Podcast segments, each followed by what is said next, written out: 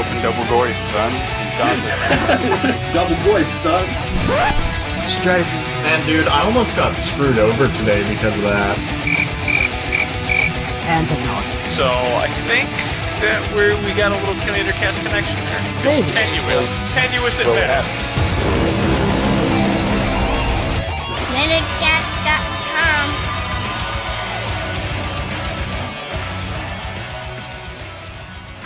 And welcome to Commander Cast, episode 247.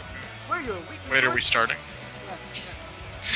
Yeah, hey, uh, I, yes, that's right. We are starting. Hey, everyone, this is Commander Cast, episode 247. We're your weekly All right, I'm back.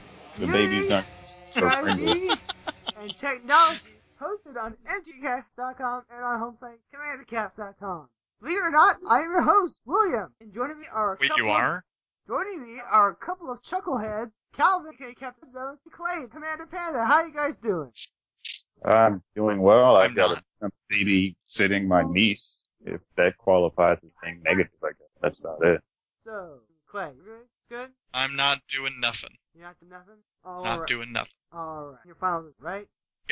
S- All right. Good. Calvin's got a small child. Clay's got school, school all wrapped up. I have not good working Skype recorder, but kind of works. Calvin's calling me. So we're just gonna roll with this. We're recording this on May 12th, 2016. And guys, first thing that we have to go into, in fact, the favorite commanders of the week. Calvin, your favorite commander? Uh, Ashling the Pilgrim and her 99 Mountains. Why? Because, as per usual, I haven't played. I'm boring. I'm a horrible commander player.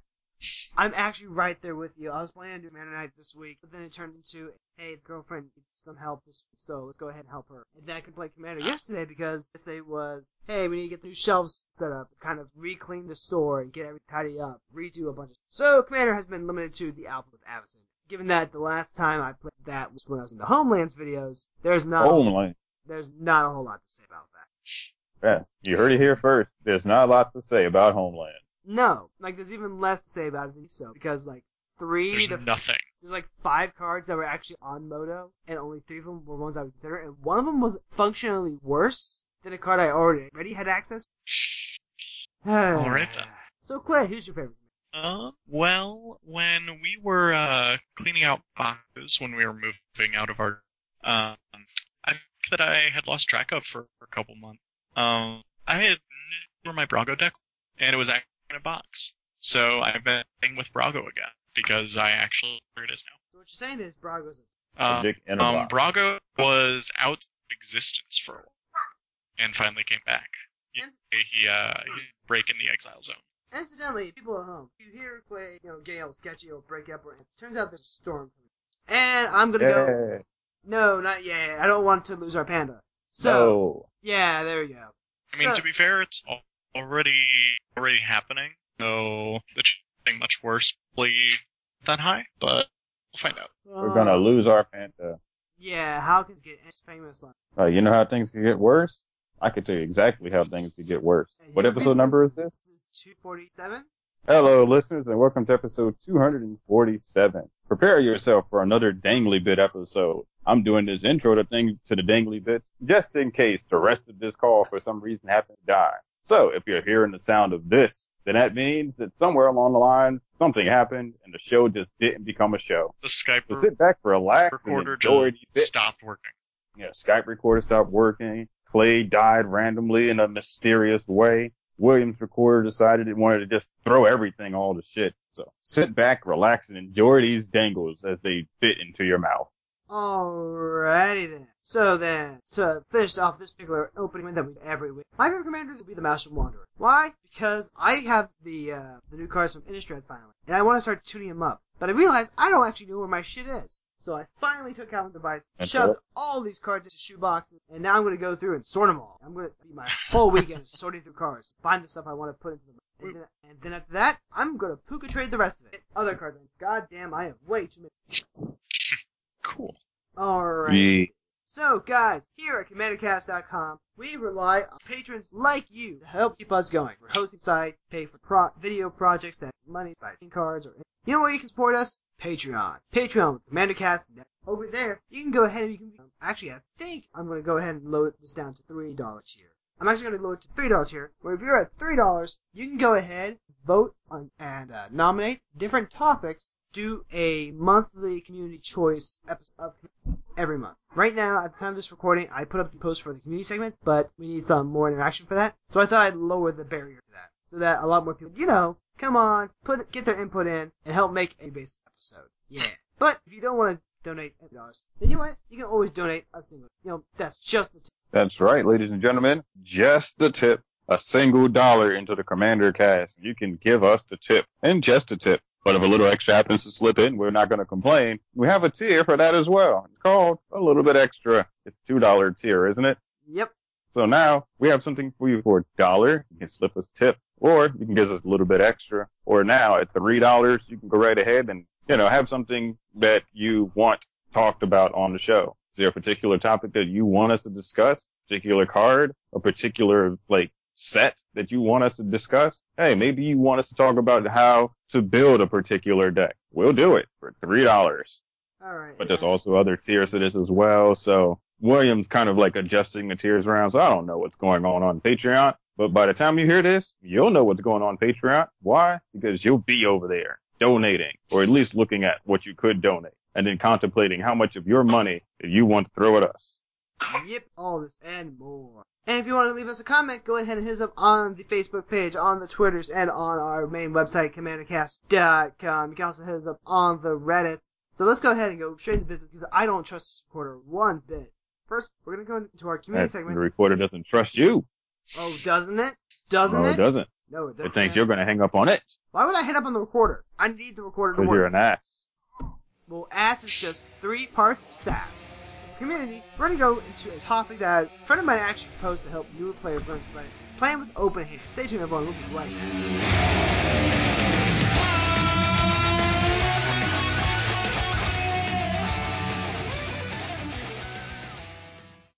Yeah.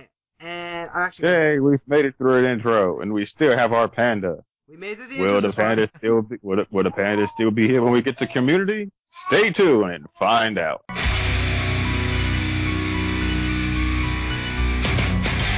So today on Community, I want to talk about an idea that some proposed, where we all play with our hands face up out in the open in order to help newer players with. So guys, I want to go ahead and ask what your thoughts. My initial question is, um, if they see the scary stuff in my hand, won't Uh, Shut up, miss you, anime character. Navi. My thought is, if they see the scary thing in my hand, aren't they going to hit me anyway, regardless of what I actually have on board? Or is that the actual point? What do you guys think? So, I here, so, so is this like a threat assessment concept or is it like teaching a new player how to play concept? This is a teaching new players threat assessment, which will be tangentially related to our strategy topic. Okay. Now I have a better understanding of what you're trying to say. Continue, Clay. Clay? hold on, repeat. I was distracted By what? By the internet. So the question is, what do you think of playing with your hand open in order to help new players? I, I mean the the answer to if it's a teaching new players thing or a threat assessment. It's it's both. It's teaching new players how to handle threat assessment. The premise of this is Okay. th- th- ba- basically the premise here is, is that when you have a new player and you have cards out on the field, they might not realize that just because the field looks a certain way, that their opponents could actually still be dangerous. Like say for instance, like like just like you look over, the opponent has like a hand. He, he only has his land, but he has no creatures, no real enchantments, and like four cards in hand. What could he possibly be doing? Oh, he's over there assembling the Thopter Foundry combo, and all he really needs is just enough mana to play it. He can just do it on the same turn and get it to go off and instantly win. Gotcha. So the premise here is I mean, just to have players play with their hands- hands open. So this way, new players Yeah. can kind of get a better idea It's of just because the board looks one way, it might be something else. Sorry. It's not something I in a really long aside from playing something like a revelation in a group hug deck, which I did. It's a funny card. It's telepathy, but it, it was well. Um, and I think it's good for helping teach players just like not every is on the board. Um, you need to always be thinking about what your opponents might have in hand, but I think really you definitely need wean off because a lot of magic comes down to mind games and bluffing. Um, what you may or may not have. Do you have the need? Does your opponent play around anything? It's the same reason that we teach players like when you're game you don't last land. That's because your opponent might something that stops them What was that last bit, Clay? You kind of broke up. um of the reason that like yes it's good to start with revealed hand like teach player card and just be thinking about what players have in hand. Um but it but it takes the game aspect out in that we people to keep a land in hand well on the board already instead of playing it when they have cards in hand except for that. Because you could just bluff a Cyclonic Rift or thing that keeps from actually swinging into you even when you actually have anything. So it takes complexity out of it, but that complexity is also what makes the game much more mental than just evaluate on the board. So, Kevin, what are your thoughts on this? Well, for me, it's one of those. For me, the my issue for it is is I, I'm not really sure exactly like where are we talking about doing this at Well, because do you mean like because the thing physical? for me- not like right. Um, see, the thing here is, is that when I initially started playing Magic the Gathering, this was a part of the teaching tools that was actually implemented. You kind of played with your hand open for like the first few games and stuff, just to get like a better idea of what was going on, how to actually play, who could who could cast what when, and things like that as a part of the learning curve, right? So like the idea of the idea for me is is that threat assessment by playing with the open hand for newer players has kind of always been the way the game technically should start. Because for me, that's kind of how it always has been when it started. If you see what I'm saying? Kind of. Like, like it's one of those. It's like you're asking me. It's almost like you're asking me, like, if I put like checker pieces on a checkerboard, do I like like how like you're basically asking me like how to start a game when for me it's always been like a part of the initial starting teaching rule. All right. So it's like it's like I, it's like Uh, if you're asking me if this is something we should do, my answer automatically is like yes because it's something I've always had done. And even when I teach Magic to new players, I do it that way as well. All When I teach it to son, that's how I do it. I mean, I don't I don't know if he ever gets the concept of threat assessment out of it because, you know, it's, it's like, you know, I'm teaching you how to play the game, but in the same token, it's kind of up to you to start realizing, you know, what a threat assessment basically is. All right, so using checker, let's pretend that the equivalent of this is, you know, you got kind of constantly remind them where your checker can take or where they can some of that. Like you help them see, okay, you move this piece, I can jump this one this one, this. Know, it's like when you play like a game of chess. You know, sometimes the program will tell you, hey, if you move this piece here, in danger of these of being taken these pieces, kind of like that. Oh, No, I get that. I mean, I fully understand what we're saying and what we're talking about. But for me, like, okay, when we're saying newer players, are we talking about like newer players in a uh, just commander, like people who play like limited or standard, but this is like their first time playing like commander, so they can get like a better threat assessment or whatever? Because if that's the case, then for me, then they technically should already know threat assessment because they're coming from a format that involves games. We're talking about newer in the sense of maybe they're newer to the play group, or maybe they've played, you know, like kitchen table magic, stuff like that, but they haven't really dealt with, you know, like politics, or, you know, maybe this play group. For example, when I started playing, you know, my first real play group, one of the things I did was I always focused on my roommate, who, the guy who's now my roommate, because, you know, we all perceived him as the best player. It was always, okay, we attack Tyler always, because somehow he's always winning, and, you know, his decks are always good. So he ends up getting beaten down, and then when we do focus on him, you know, someone else wins because we weren't paying attention to their board, or we were focusing all of our energy to Tyler. But when we didn't hmm. focus on Tyler, and we actually tried to, you know, do other things, kill other people, then he won. So it became this back and forth of, okay, we focus Tyler because otherwise he'll win. Okay, he hasn't been winning or he hasn't been fun. Let's go ahead and back off. off. And oh, Tyler just actually crushed us all. And so newer players Well, I get think that's kind of a problem for your own group. no, that absolutely is. Right. That's and, I'm and talking that, and I was about to say that as well, because like if that's what your group is going through, an open hand isn't really going to help that. No, it's not. No. But that's why I think part of what my friend's suggesting, hey, let's do it in hand so that they can learn. No, you don't have to focus. You don't have to, you know, ignore this person, but you don't have to focus them out of existence. You have to learn how to, you know, look at the pieces that they need or what they're doing, so that you give them just the right amount of attention, rather than just being, okay, I'm going to attack you time, time because you're this player. Well, I'm gonna revise my uh, stance on this then, if you're teaching more players how to play game of Magic, it's I think open fine. But personally, I like learning how to do politics or learning a new play group and commander. You just have to throw. Them. They just have to pick it themselves. There is no reason to reveal hands when they know how to fend for themselves in a new environment. If they already know how to play, then they should be able to figure out play the mind games that go with multiplayer politics. Because that's something you can't really teach by having open hands. Okay. All you're saying with that is, oh, you think this person always answers. But hey, they don't in this particular game, and these people are also a problem. But they probably would have found out that the other were a problem over the game anyway. There's also the idea that these people that we're trying to teach aren't new; they're just bad. Still, still, they gotta learn the hard way. Right, but that's the thing. Like, if they're bad, doing it with an open hand isn't really going to be doing much anyway. I mean, think of it. Like, qu- quite frankly, if, if you're talking about just doing the open hand because you want to try to help bad players learn how to play better, then you're basically not saying that you're doing it because, you know, trying to teach them the politics. You're pretty much just trying to teach them how to play in general. Now, if It's it's one of those things, it's like, it's like, basically, it's like, I'm trying to show you one of the core mechanics of this game.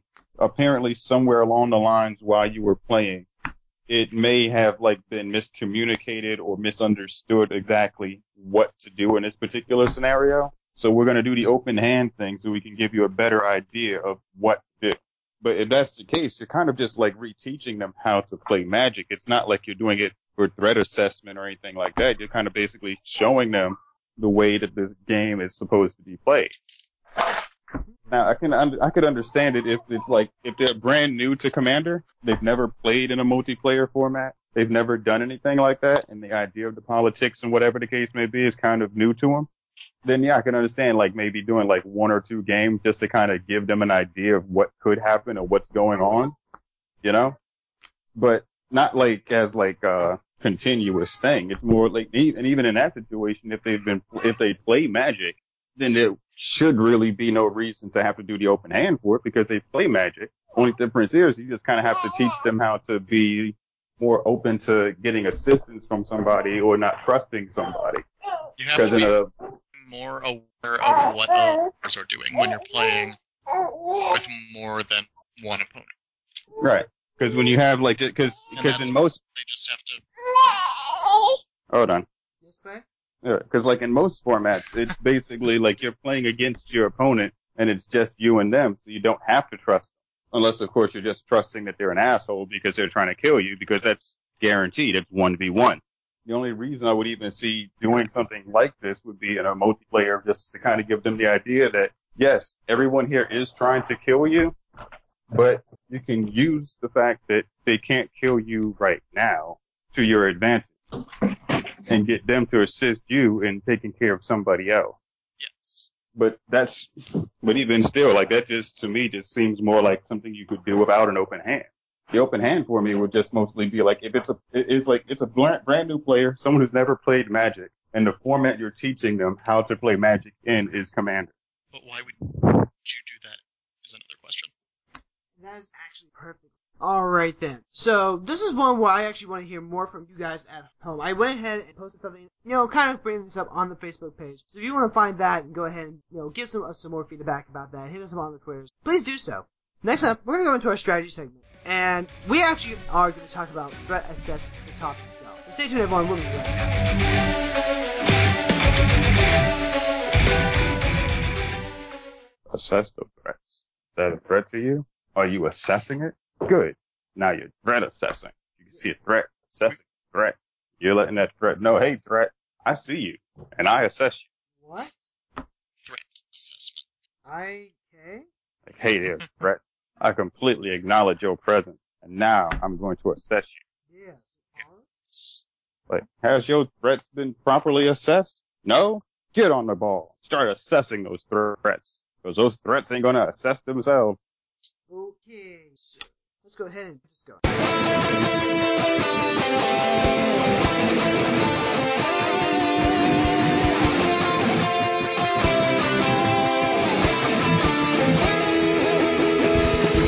So, in our strategy today, we're going to go ahead and talk about threat assessment. That is to say, learning how to identify what needs to be taken out on the field, figuring out when and where to use your removal, and maybe figuring out if someone at the table needs aggroed a little harder than some of the others. You know, That's for, right. Yep. Do they need to be assessed? Time to do some assessing.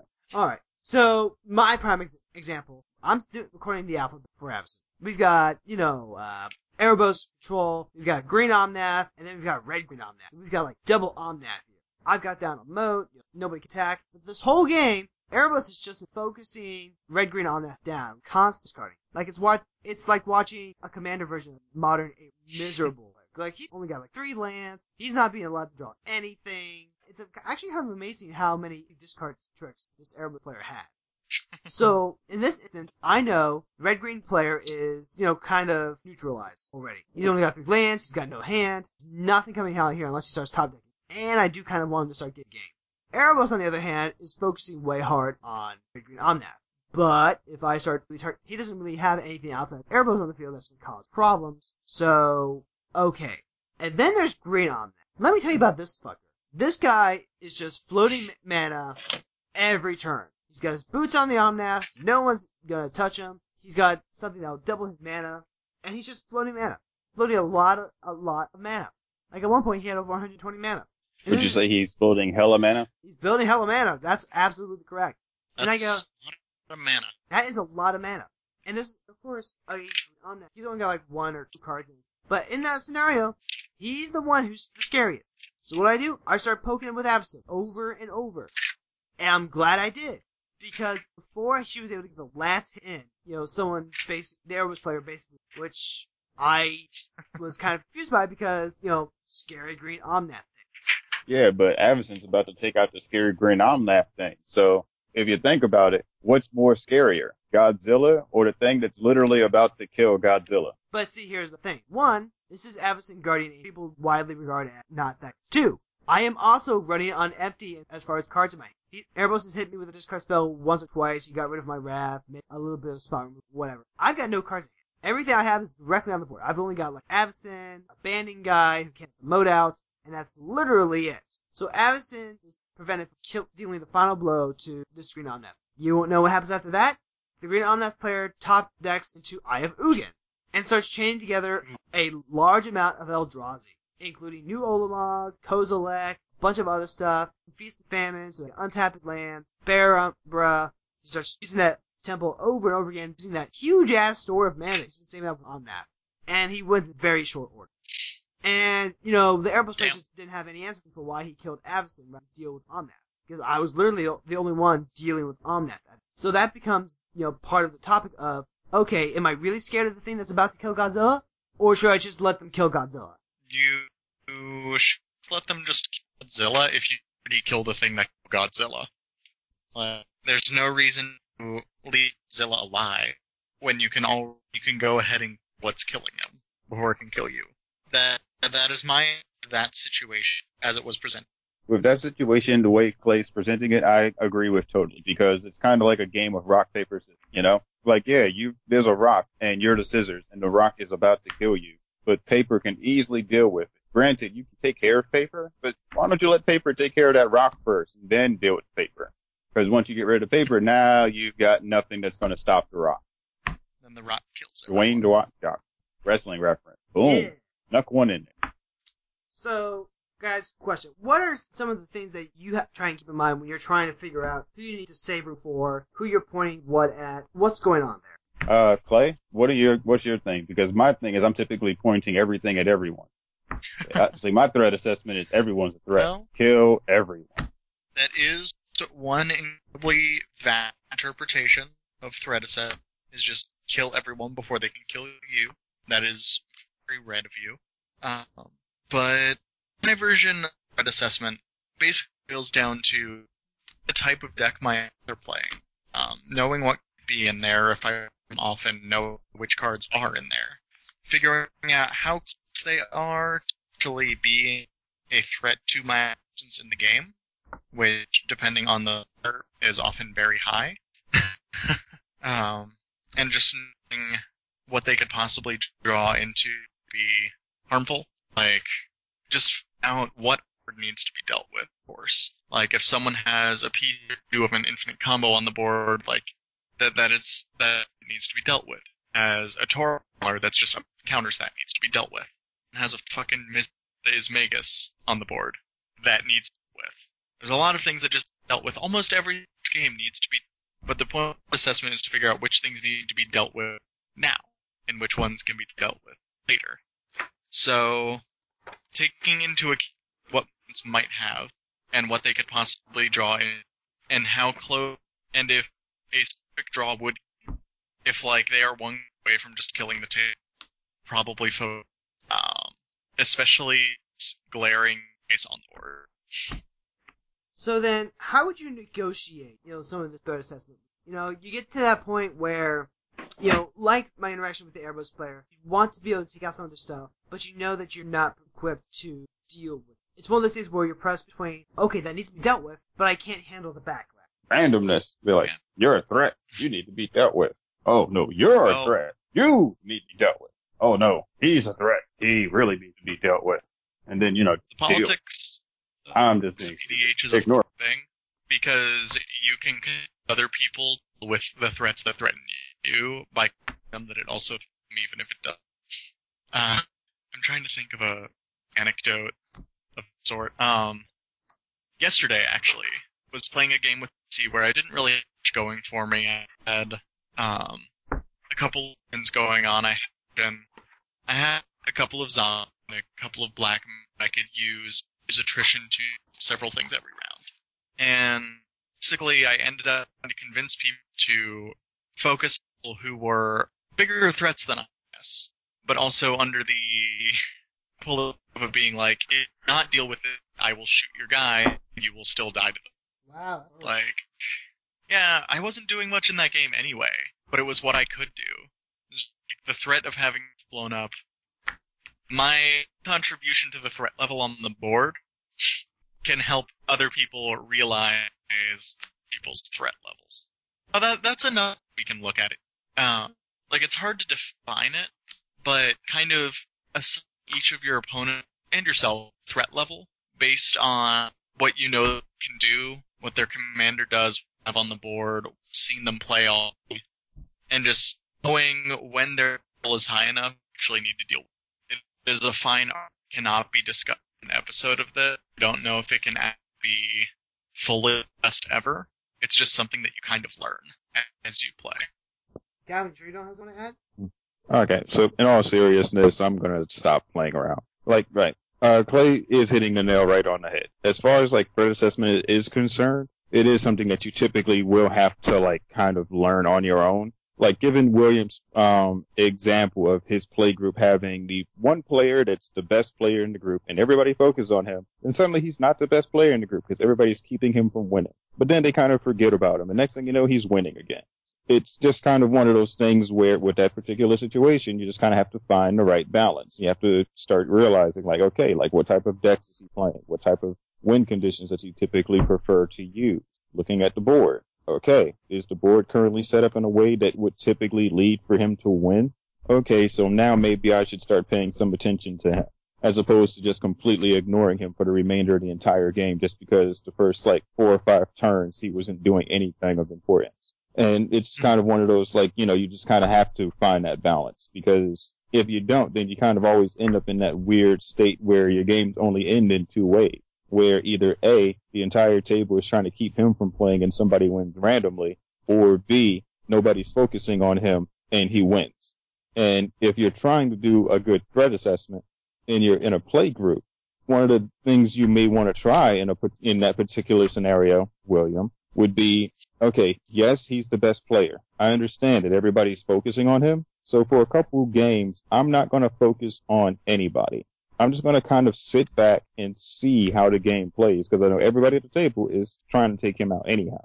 And then try to see if you can figure out a way to get a win out of those scenarios where everybody is focusing on him so you can try to be the one who gets the win in that scenario.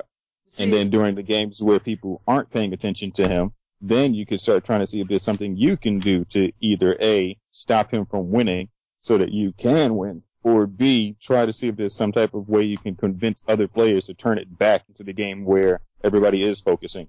Now, see, it's interesting that you say that because actually more or less how I developed my current style of commander, which is okay, we're going to sit back, try and hold, you know, build resources that aren't inherently threatening, or if they are, just kind of accept the fact that they could move, and let other people build their resources get further ahead than.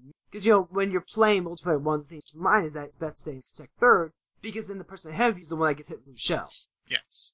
So, you know, people start focusing on them. You know, I might help out if I really, if I need to. You know, I get those moments where I go, okay, that has to be dealt with. But for the most part, I'm fine with people playing their game because I know that that's gonna, you know, demand that everyone else deal with them and free resources for, you know, when they want to deal with me. Hmm.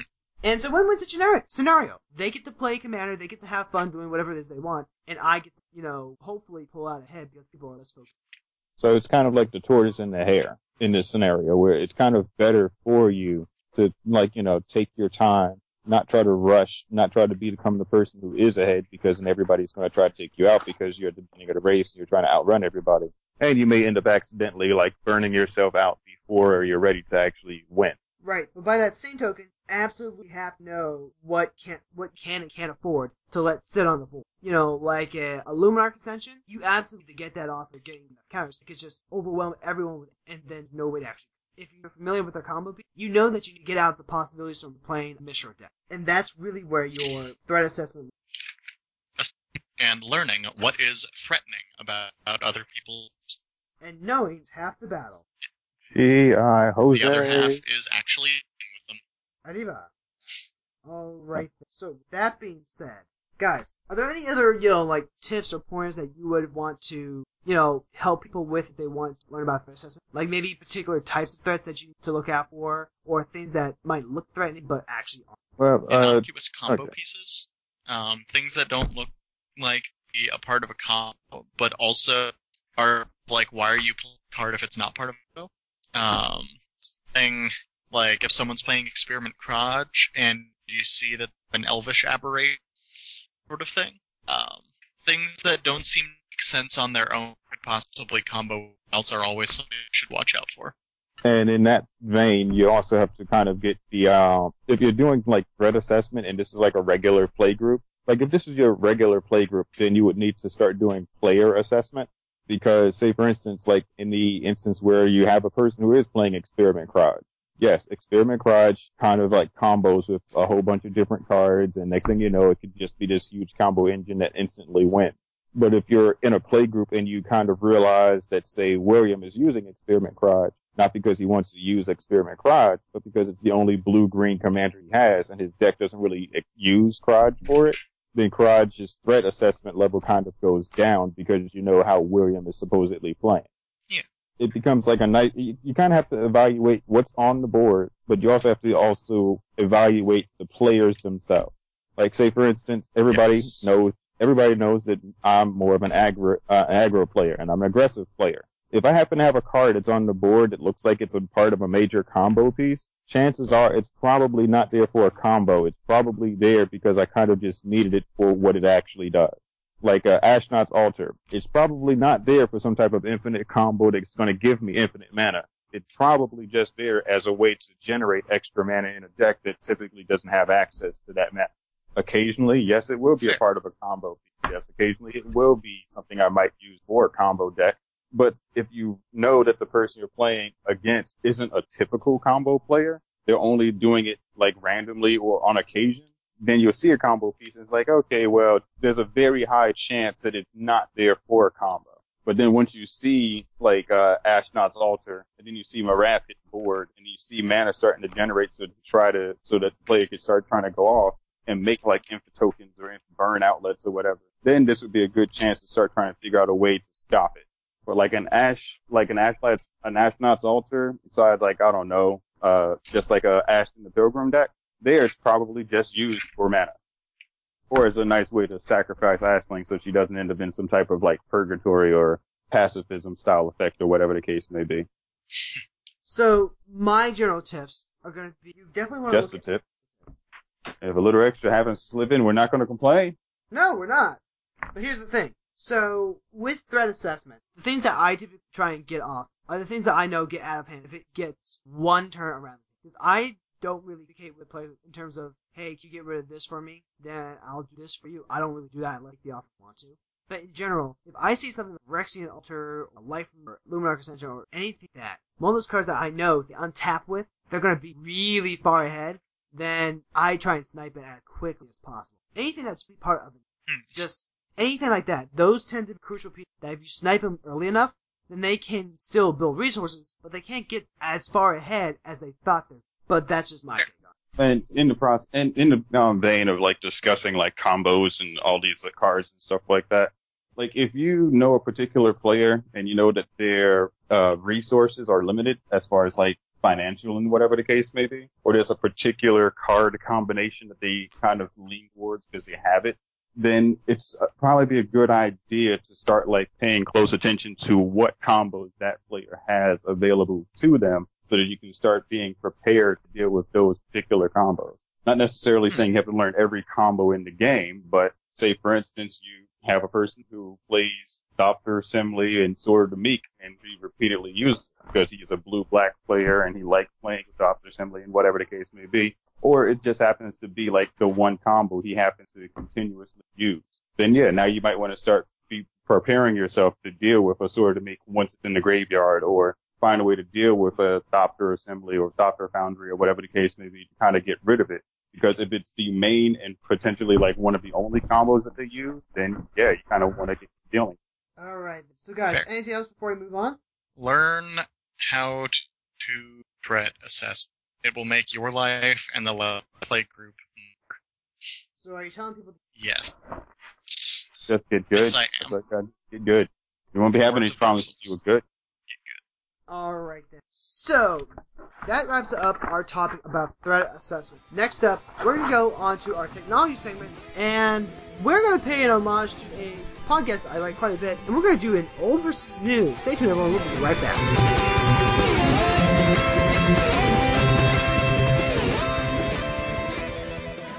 So I'm going through a bunch of boxes trying to find a bunch of sleeves to sleeve up like a set of lands, and I'm like way from having 75, and I'm really annoyed about where the rest of these sleeps.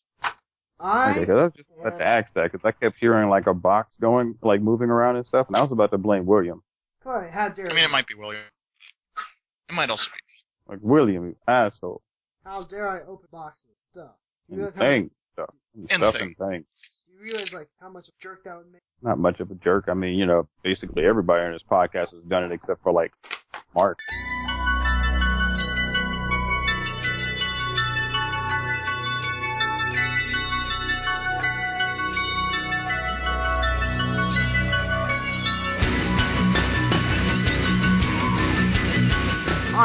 So when we went back to Innistrad, of course, one of the things that they had to deliver was a new Olivia Voldaren. Olivia is kind of a classic vampire, definitely one of the fa- fan favorite, especially when you're building like the Herpter Black Red Trouble Vampires deck, which I personally, I don't know, maybe the Twilight is. But with Olivia, you had a very powerful commander that a lot of people were afraid of because they didn't want her stealing the shit. The new Olivia, well, you get someone who's actually got some very nice aggro build, as I saw firsthand when I was recording the album. this- this, uh, So guys, I'm gonna go ahead and compare and contrast Olivia mobilized for war versus Olivia Voldaren. Which, so let's go ahead and start with original Olivia. What do you think her strongest attribute was? Her third leg. That third leg, there was no third leg. Her leg's actually incredible. Um, I have to say, from a from an actual playing standpoint, just the fact that if you let it on the board, it just takes over the game. Like incredibly quickly, you can just whatever your opponent had, good, use it yourself, and there is no reason to untap with a with an Olivia. That is proper threat assessment. So Kevin, what, what do you feel Olivia's best at? is? Her mana cost. The uh, because when you read the card, it always feels like like if you just like take the cost off, you actually like read the text, looked at the power, kind of got like the idea for it. It automatically like rose to your head at like I think what is it like five. But when you then get the card, you realize it's not five, it's four. She actually does cost four. Right, but that's what I'm saying. Like, re- like read the like, right, listener. Ignore the fact that I just like you know what the cost is now. Just read off what she does, William.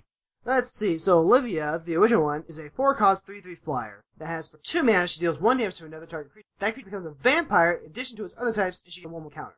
But then you've got her second ability, which is three black black. Gain control of target vampire for as long as you control Olivia Voldaren. So just thinking about that, right? You have a creature, three three, has flying, has an ability to become bigger. So it could be like a four four or a five and five. shoot stuff. shoot stuff down, but then anything it doesn't like kill, it could just steal. See, that's the kind of effect that you would expect on like maybe a five drop or a six drop, because that's a lot of things going on on one particular card. Not only is it capable of just beating your face in and making the making it so it's like you can build a deck around it where you just pump her up and get her like five, six, seven, eight, nine, get a whole bunch of counters on her or whatever the case may be, and then just kill your opponent that way. Or you could build a deck where you're using her as like a pinger and just knocking stuff off the board. Or you can build a deck where you're just like using her to steal things from your opponent, like their biggest creature, their best threats. Now your biggest creature, your best threat. Or you could build like a vampire, uh, a vampire tribal deck and use that stealing ability where it turns creatures into vampires. And now their biggest threat is not only your biggest threat, but it's even better because it's a vampire on top of that. None of that says four cost. Yet somehow she's four. She was aggressively cost, That's one way. to say the least. All right. So Everybody's still yeah, we're still here. Just like the okay. others. It just kind of like died there for a second. I didn't die. You died. All right. No, that's because I, I, I'm like I told you, I'm babysitting. I had to mute and go yell at a child. All right. So then let's That was compare kind of that. conversation to go on without me. All right. So let's compare that to Olivia Mobilize for. What's her biggest strength? Is it the fact that she's like a whole mana less, she's still that size, or is there other? You know, there's some other things about that, right? Um, okay, so so for the new Olivia, all right, William, ignore the cost, read her off. So, she's a flyer. Whenever another creature enters the battlefield under your control, you may discard a card. If you do, put a 1-1 counter on that creature. It gains haste until end turn, and it becomes a vampire. So we're turning more things into vamps, this time at the cost of discard a card. It enters the battlefield. Yeah. And what is her size? Her size is a 3-3. Okay, so now we have a 3-3 flyer that one allows you to discard cards from your hands, which can go well with madness and graveyard shenanigans and all that other stuff. You can just kind of like just randomly discard things as long as you're playing stuff. And it says whenever a creature enters the battlefield, correct? Yes. So it doesn't even have to be your creature. If your opponent plays something, you'd be like, no, oh, no, good. no, it's a creature under your control. I asked before. You said. But I thought you were going in the lines of, oh, if I brought something back. Okay, but still. If it just says a creature that you control, then fine. But still, like, you know, you can get like something to come back from the graveyard and boom, discard something else. Like, if you just, you just, you, like, you discard, uh, Bloodghast and it's a vampire already anyway.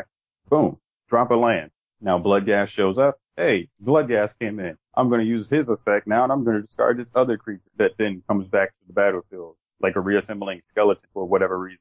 Oh, look, it's back. Now I get to discard something else. So you're not really losing anything and everything is kind of getting bigger and gaining haste and they're all vampires. So now, like, even with this particular version, it's kind of like the same thing as the other one. This effect does not seem like something you would be getting for three mana, but you do. I'm just kind of waiting for us to go back to Innistrad again and then run into a, an Olivia that only, that should cost three mana, but for some reason it's like two. Ine- inevitably we'll get a Olivia that costs, a, a legendary Olivia that costs zero, but does something like that you should not be getting for no cost. Eventually.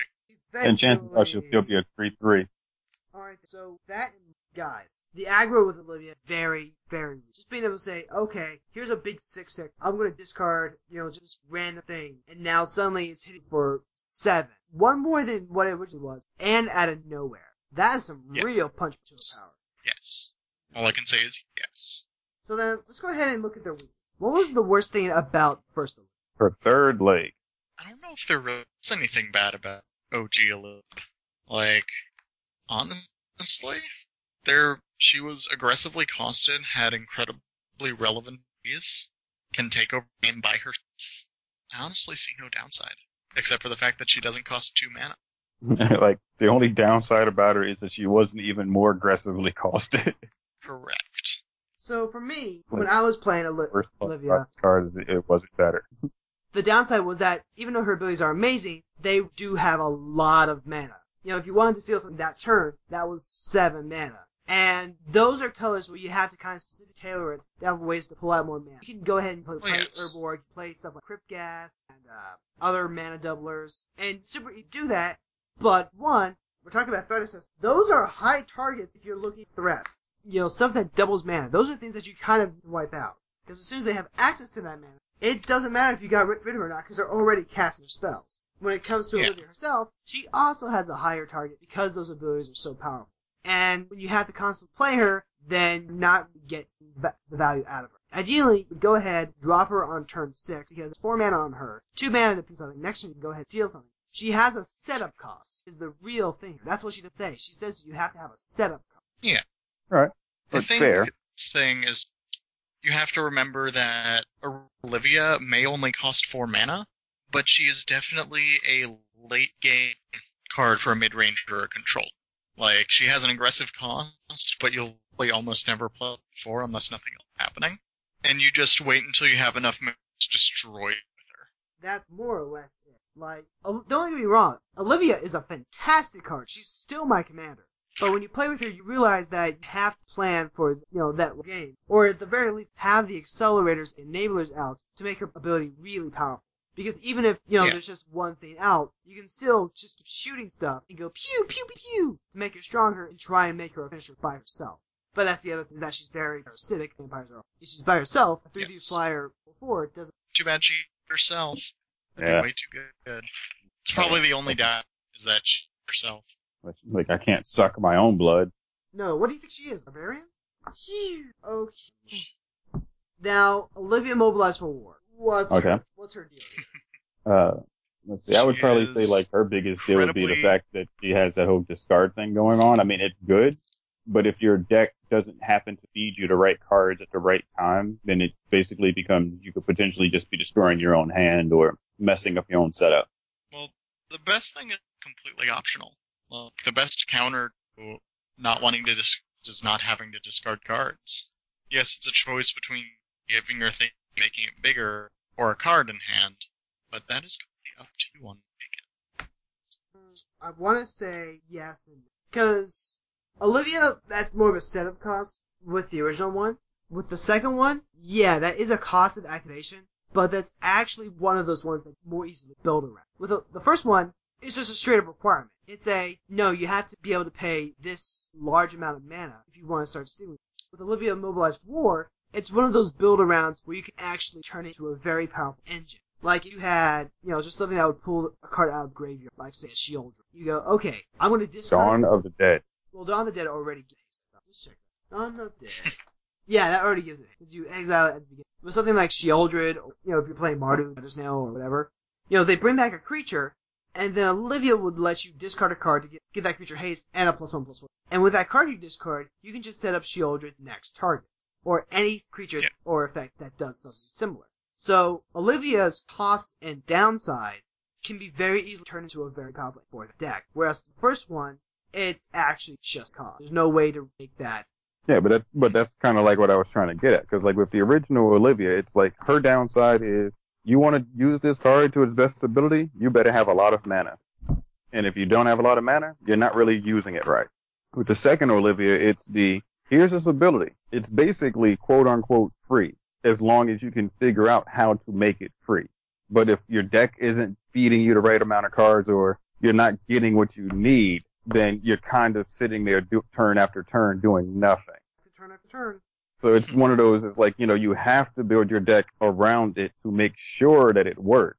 And with even the, like, slightest miscalculation on the right amount of madness spells or creature return spells or discard enablers and things of that nature, then, you know, your deck ain't really doing anything.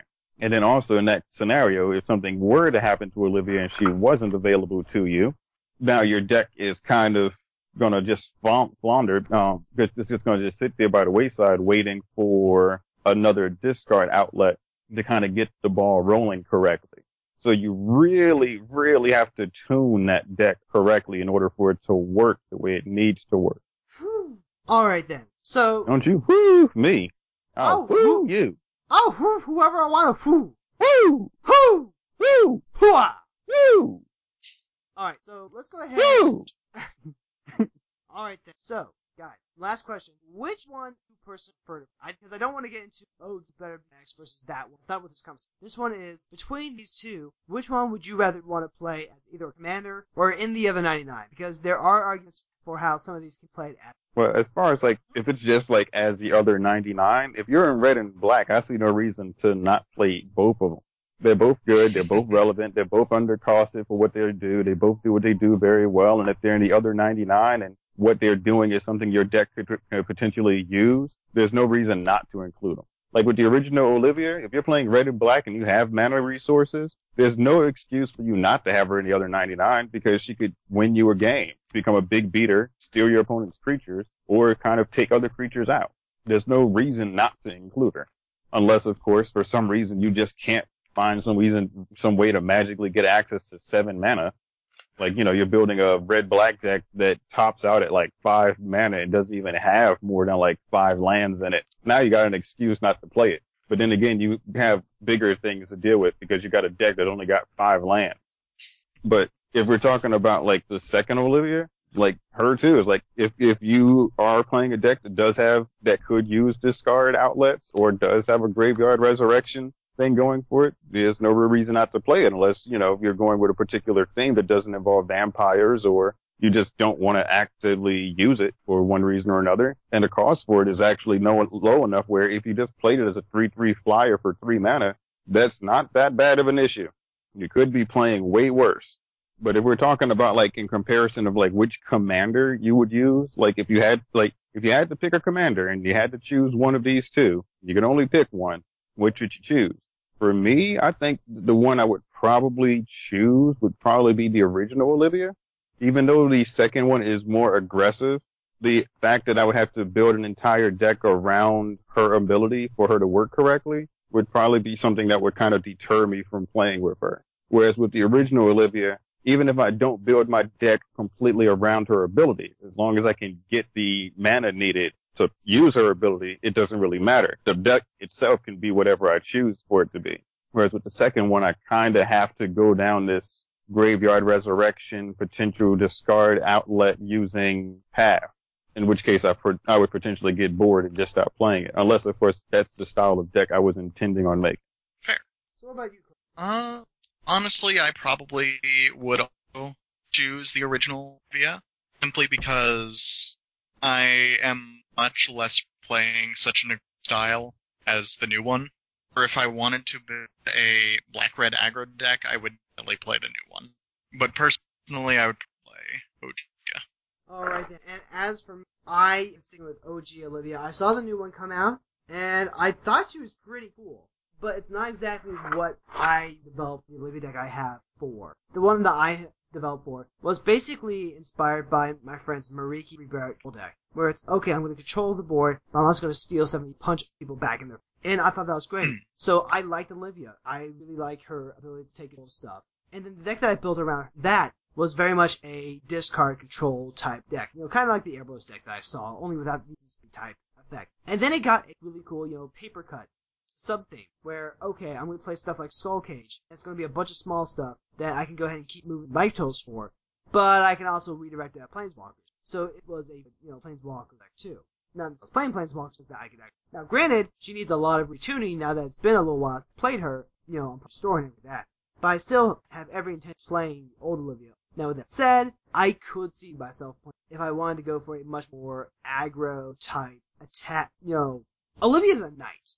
That's really cool. So if I was going to change commanders, it would just be to the. As it is though, I like just fine. I like that style. It's a little different than you know what some of my other decks want, and that's okay.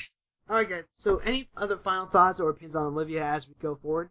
Uh, both of them are really good. Both of them are very powerful commanders in their own rights. Both of them can easily be used, and I would not have an issue with anyone playing either or as their commander it's just, you know, right now it's just kind of like trying to choose between like your favorite chocolate or your, your favorite style of chocolate. Either way you look at it, it's still chocolate. Whether you like, like white chocolate or dark chocolate or milk chocolate, doesn't really matter. All of them are still pretty good.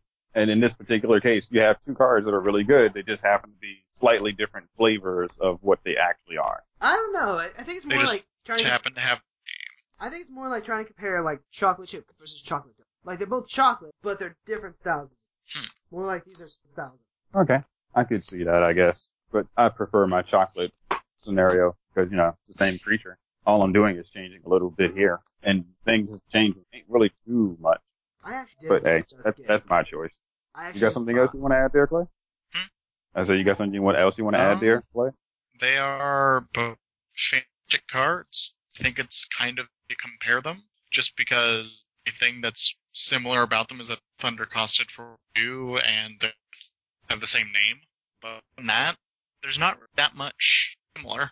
No, they're really not. But they are the same character canon. So it's kind of fun to see, you know, what they were doing originally, what they, they're doing, you know? Although Yeah. I will say, I do like the theory that Olivia just apparently has a fear of the ground because you never see her touching the ground in any sort of art. Hmm. I had not noticed. Yeah. Alright. So with that being said, guys, I still don't necessarily trust this recording equipment, even though it says it's recording. So we're gonna go ahead and take this straight to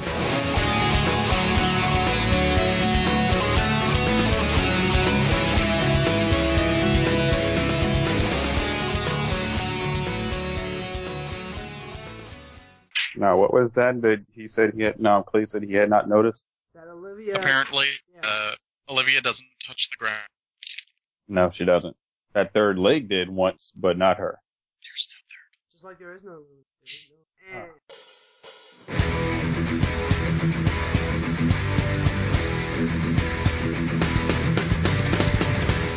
Alright, so this has been Commander Cast episode 247. I want to go ahead and thank both y'all for coming out today. Galvin, thanks for being here. No problem. It's been a pleasure coming out doing another episode of Commander Cast for our listening audience. And Clay, thank you here for this and not dying in Racehorn. Uh, yeah. Yay! We kept our pander for the whole show. I'd also prefer not to die in storm. Yay, no dying. Alright then. So guys, at this point, that time again. We're gonna go ahead and pass out the contact information. So Calvin, people want to reach you, how can they do that? But if people want to reach out and contact the captain, it's very simple to do. My name is Calvin. I'm also known as Captain Red Zone around the internet. So if you want to find me, go over to Twitter at Captain Red Zone. Or you can hit me up in email in Gmail at CaptainRedZone at gmail.com. Or you can go over to Commander Cast Facebook page, hit up stuff over there. I'm an admin over there. Will's an admin over there. Clay's an admin over there. Admins all over that bit.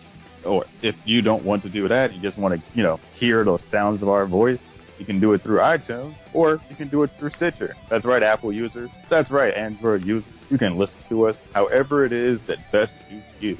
And if you want to contact us here at CommanderCast.com, that's also easy. It's at CommanderCast on Twitter, or hit us up at an email and Gmail at CommanderCast at gmail.com. Don't forget to swing by the Patreon site. And if you happen to be an iTunes user, go down there and leave a comment on our show and give us a five star review. We will read it off live on air or semi live on air because, you know, it's live to us, but it's off air to you, I guess. But if it's the, like, if you haven't heard it before, it's new to you, damn it. So, William, do we have any new five star reviews for this week? I'm gonna get back to you in that in just a second. I've been trying to load this up for like past five minutes, and it's just without now his loading up. computer exploding. So while that's loading up, if you can know you want to help, help us out here at the site, you want to keep the show going, you want to do something for us, financially speaking, it's simple. You can go over to patreon.com slash commandercast and look us up and you'll find us over there. And we have a Patreon. Our first tier is just a tip for you listeners who only want to give us a tip. Just a tip at a single dollar. You can slip that tip in there. But if a little extra happens to slip in, we're not going to complain. And a little bit extra has its own tier. That's two dollar tier. And at three dollars, you listeners could then have us pick a topic. Do you think the topics on this particular episode were bad or amazing, and you or you feel as though you can improve them, or you want us to talk about something even worse? Go right ahead, throw three dollars into that jar, and to let us know, hey, you jerk, I'm giving you three bucks. Go ahead and talk about Homelands again for the next hour and a half, and we'll do it. Oh God! Oh, like like we'll we'll hate doing it, but we'll do it. We'll Why do it for the money. Because the list, because there's certain listeners out there that hate us, and I would love for a listener that hates us to tell us to talk about something that they know that we would hate and find enjoyment out of it. Because you know what, it, it's it, it's it's worth it. It helps keeps the site going. So, and then and then, Clay, and then in the Patreon, we have a few other things there too. So Calvin, we need to get Clay's contact. I was buying Ah. time so you could get your thing to come up. Well, why don't we let Clay buy us time by letting us ask him what the contact is, jerk? Well, if you if that was the case, you could have had him go first. Well. 'cause you know that I go into this long spiel when I do it. Well, maybe that was my bad. Yeah, 'cause you stupid. You hear Hey. that, listener? Hey, you could I'm- have us argue. You could you could put three dollars in the thing. I want to hear you guys argue for an hour and a half over tomato sauce. We'll do it. Hey, I may not be smart, but I ain't dumb. Anyway, ways, um, you can find me on Twitter at, and as EDA Um, girlfriend and I also have a stream over on Twitch and Alpaca. I should be doing on that more this summer once the internet where I am gets upgraded. The, a couple days ago, apparently everything was on my end. Nothing was actually transmitted, like at all. Like it just said it was loading. Um, also, if any of our listeners to be at the Charlotte uh, the weekend this goes up on the site, that's what the weekend of the 20th. Um, I will be there. I will be working side events for the morning Saturday. Then I will be just hanging out for the rest. And if you want to play some command, um, win Star City money tickets in side events, I'm really down for that. Just hit me up on Twitter. So, first of all, if you want to follow me, follow me on Blue on the Twitters. I am BlueRam1409. You can also email me Hernandez at gmail.com. And if you want to meet me at a GP, guess what? Columbus, Ohio will be having one the Friday, June 10th. It's going to be a Legacy, but I don't actually play Legacy. So to be playing Commander with everyone who Lucky shows up. bastard. I mean, maybe I'll have my Legacy deck on Proxy Tank Turtle Master. Literally everything in Death and Tax is done on this, so I can actually just sit straight. But see, here's the thing. If I don't play Legacy, I'm gonna go there, I'm gonna play Commander. So if you wanna come up, you wanna talk, you wanna meet, I know that a couple of hosts are actually planning on coming up to Grand Prix. So it'll be a chance to, you know, meet them. Come up to uh, Columbus, yeah, GP Columbus. And then maybe you can buy the Cardi Captain, Reynoldsburg, Ohio. Fantastic store, It should check it out. I work. Now, as far as those five star art reviews, we don't have any. Bum, bum, bum, bum. Unfortunate. Unfortunate. But you could have had one. You could have had me one off. But now we're gonna go into it, and we're not gonna have a five star. But shame on us for not making you like us. Whew. you know what? Thanks to everyone here who's at CommanderCast.com. You guys are fantastic. I love you. I love doing this. Music for our show is the X Meets Heavy Metal series by 331 E-Rock. We'll see you next week with more community, strategy, and technology. Until then, let's get it! Boobs. Boobs. I, I was I was trying to line it so it sounds like it says I don't know if it's because of lag, but okay. We'll see how it comes across.